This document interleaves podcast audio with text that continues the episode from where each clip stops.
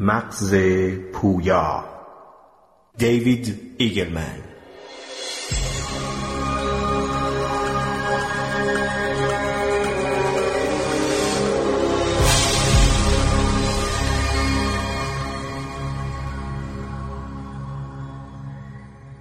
در دهه 1980 ده هزار نفر متوجه موضوع عجیبی شدند.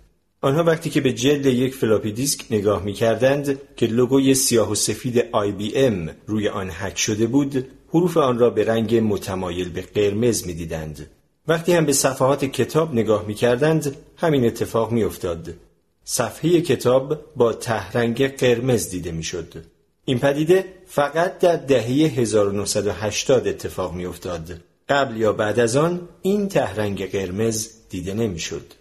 چه چیزی در آن برهه زمانی باعث تغییر مغز افراد شده بود؟ برای فهمیدن این موضوع ابتدا باید 2400 سال به عقب برگردیم.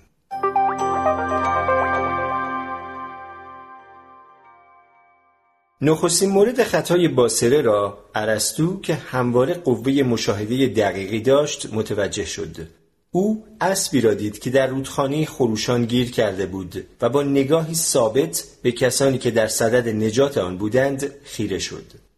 وقتی که سرانجام روی برگرداند چنان به نظرش رسید که همه چیزهای دیگر یعنی صخره‌ها، درختها و زمین در جهت مخالف جریان رودخانه در حرکتند.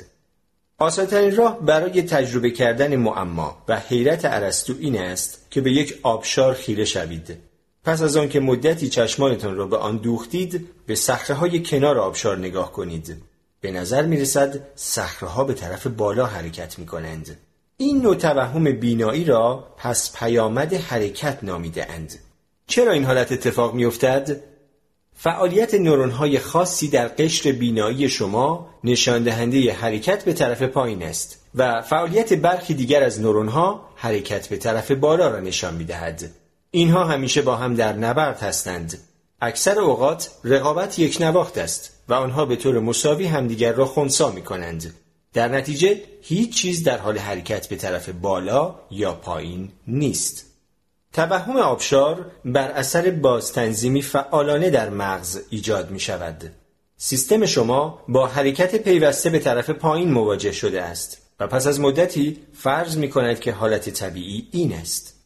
در ابتدا حرکت به طرف پایین برای مغز اطلاعات قابل توجهی به شمار می رود. اما پس از مدت خیره شدن دیگر از آن اطلاعات جدیدی حاصل نمی شود. تا جایی که به مغز شما مربوط می شود این واقعیت جدید است. دنیایی که بیشتر به طرف پایین حرکت می کند. بنابراین دستگاه بینایی با دقت انتظارات خود را مطابق با وضعیت دنیا باز تنظیم می کند. بدانگونه که بیشتر انتظار حرکت به طرف پایین را دارد تا به طرف بالا. حالا وقتی که نگاه خود را از آبشار بر می دارید و به های کنار آن نگاه می کنید نقطه تنظیم مجدد پدیدار می شود زیرا حالا ها و درختها به طرف آسمان در حرکتند.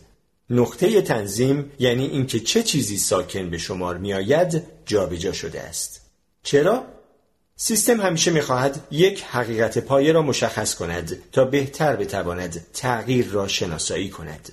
در این حالت وقتی که دستگاه بینایی شما با منظری آبشار پر می شود مغز شما تلاش می کند حرکت به طرف پایین را از آن حذف کند. حرکت نزولی دیگر ارزش اطلاعاتی ندارد. بنابراین مدارهای مغز خودش را تعدیل می کند تا نسبت به اطلاعات جدید بیشترین حساسیت را داشته باشد. شما این نوع بازتنظیم فعالانه را همیشه تجربه می کنید. وقتی که از قایق کوچکی پیاده می شوید تا مدتی به نظر می رسد زمین حرکت می کند. مثل آن است که گویی هنوز روی آب هستید.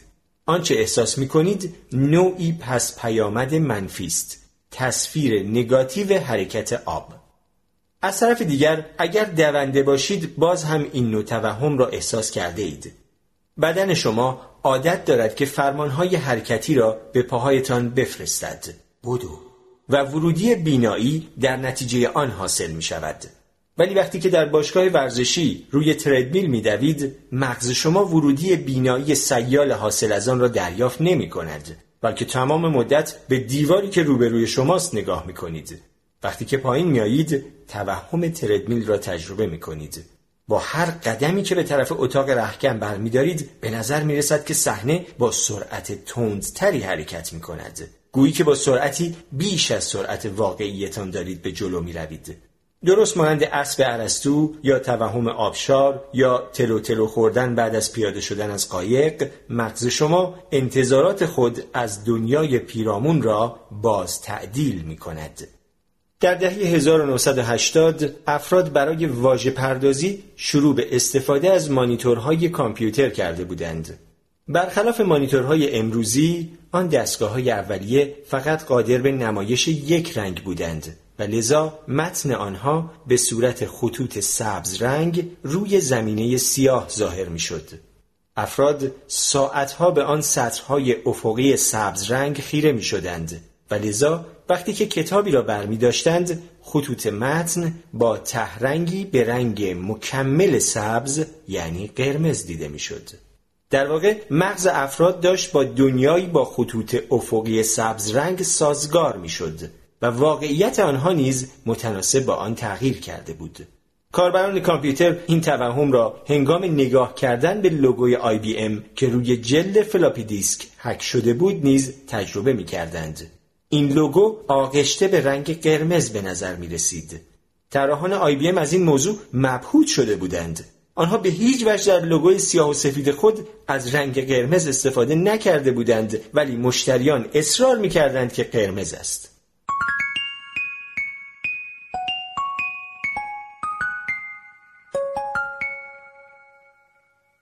دستگاه بینایی شما همیشه به دنبال شناسایی حرکت و تغییر است. چیزهای ثابت به سرعت نامرئی می شوند. همین الان هم بدون آنکه خودتان بدانید دارید تجربه مشابهی را انجام می دهید. در قسمت پشتی چشم روی شبکیه شما تعدادی رگهای خونی قرار دارند. تصویر رگهای تارنکبوتی شبکیه قاعدتا باید روی هر چیزی بیفتد که می بینید. چون این رگها درست در جلوی گیرنده های نوری شماست ولی برای ادراک شما کاملا نامرئی است. موقعیت این رگها نسبت به شبکیه ثابت است و چشم شما هر چقدر هم حرکت کند تصویر این رگهای خونی هرگز تازه سازی نمی شود. با اینکه این رگها بین شما و دنیا حایل هستند ولی از نظر ادراکی گویی با ترفندی جادویی ناپدید می شوند. راهبرد چشم پوشی از چیزهایی که تغییر نمی کنند این توانایی را به سیستم می دهد که چیزهایی را که حرکت می کنند یا جابجا جا می شوند و یا تبدیل می شوند را شناسایی کند. دستگاه بینایی خزندگان نیز حالت افراطی از همین طرز کار را دارد. آنها شما را اگر بی حرکت باشید اصلا نمی بینند. چرا که فقط تغییر را ثبت می کنند اهمیتی به موقعیت نمی دهند و چنین سیستمی کاملا برای آنها کافی بوده است. هرچه باشد خزندگان ده ها میلیون سال زنده مانده اند و به رشد خود ادامه داده اند.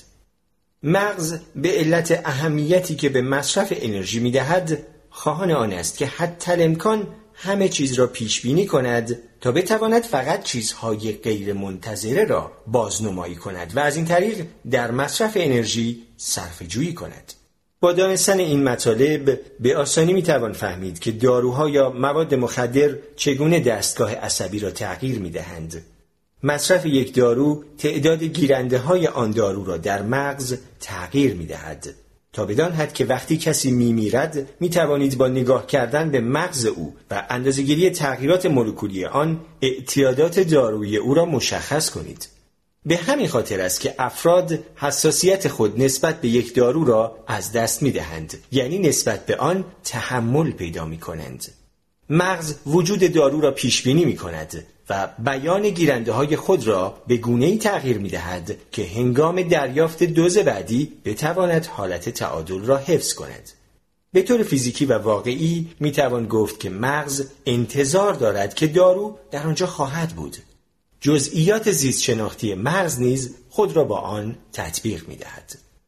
از آنجا که سیستم حالا پیشبینی حضور مقدار مشخصی از دارو را دارد لذا برای رسیدن به نشعه اولیه مقدار بیشتری از دارو مورد نیاز است نشانه های ناخوشایند ناشی از قطع مصرف داروی اعتیادآور نیز ناشی از همین تنظیم است.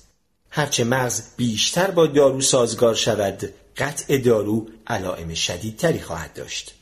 علائم قطع مصرف بسته به نوع ماده اعتیادآور متغیر است از جمله تعریق، لرز و افسردگی ولی وجه مشترک همه آنها قطع شدن چیزی است که انتظار حضور آن می‌رفته است.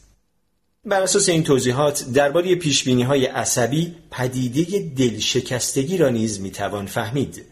وقتی کسی را دوست دارید او جزئی از شما می شود. نه فقط به طور استعاری بلکه به طور فیزیکی. شما افراد را به درون مدل درونیتان از جهان می‌برید. مغز شما خودش را بر اساس انتظار حضور آنها تغییر شکل می دهد. پس از قطع رابطه با فرد محبوب، مرگ یک دوست و یا از دست دادن پدر یا مادر، فقدان ناگهانی آن فرد به معنای انحراف ای از حالت تعادل است. همانگونه که جبران خلیل جبران در کتاب پیامبر می نویسد و همواره چنان بوده که عشق تا لحظه جدایی از جرفای خود خبر ندارد به این طریق مغز شما مانند تصویر نگاتیو همه کسانی است که با آنها در تماس بوده اید افراد محبوب، دوستان و والدین شکلی مورد انتظار را در فضای مغز شما اشغال می کنند. درست مانند حس کردن موجها پس از پیاده شدن از قایق یا احساس نیاز به دارو پس از قطع مصرف آن. مغز شما خواستار آن است که افراد مهم زندگیتان در آنجا وجود داشته باشند. وقتی که کسی دور می شود، از شما جدا می شود یا می میرد، مغز شما به علت برآورده نشدن انتظاراتش دچار مشکل می شود. به آهستگی با گذشت زمان مجبور است بدون آن شخص خود را دوباره با دنیا سازگار کند.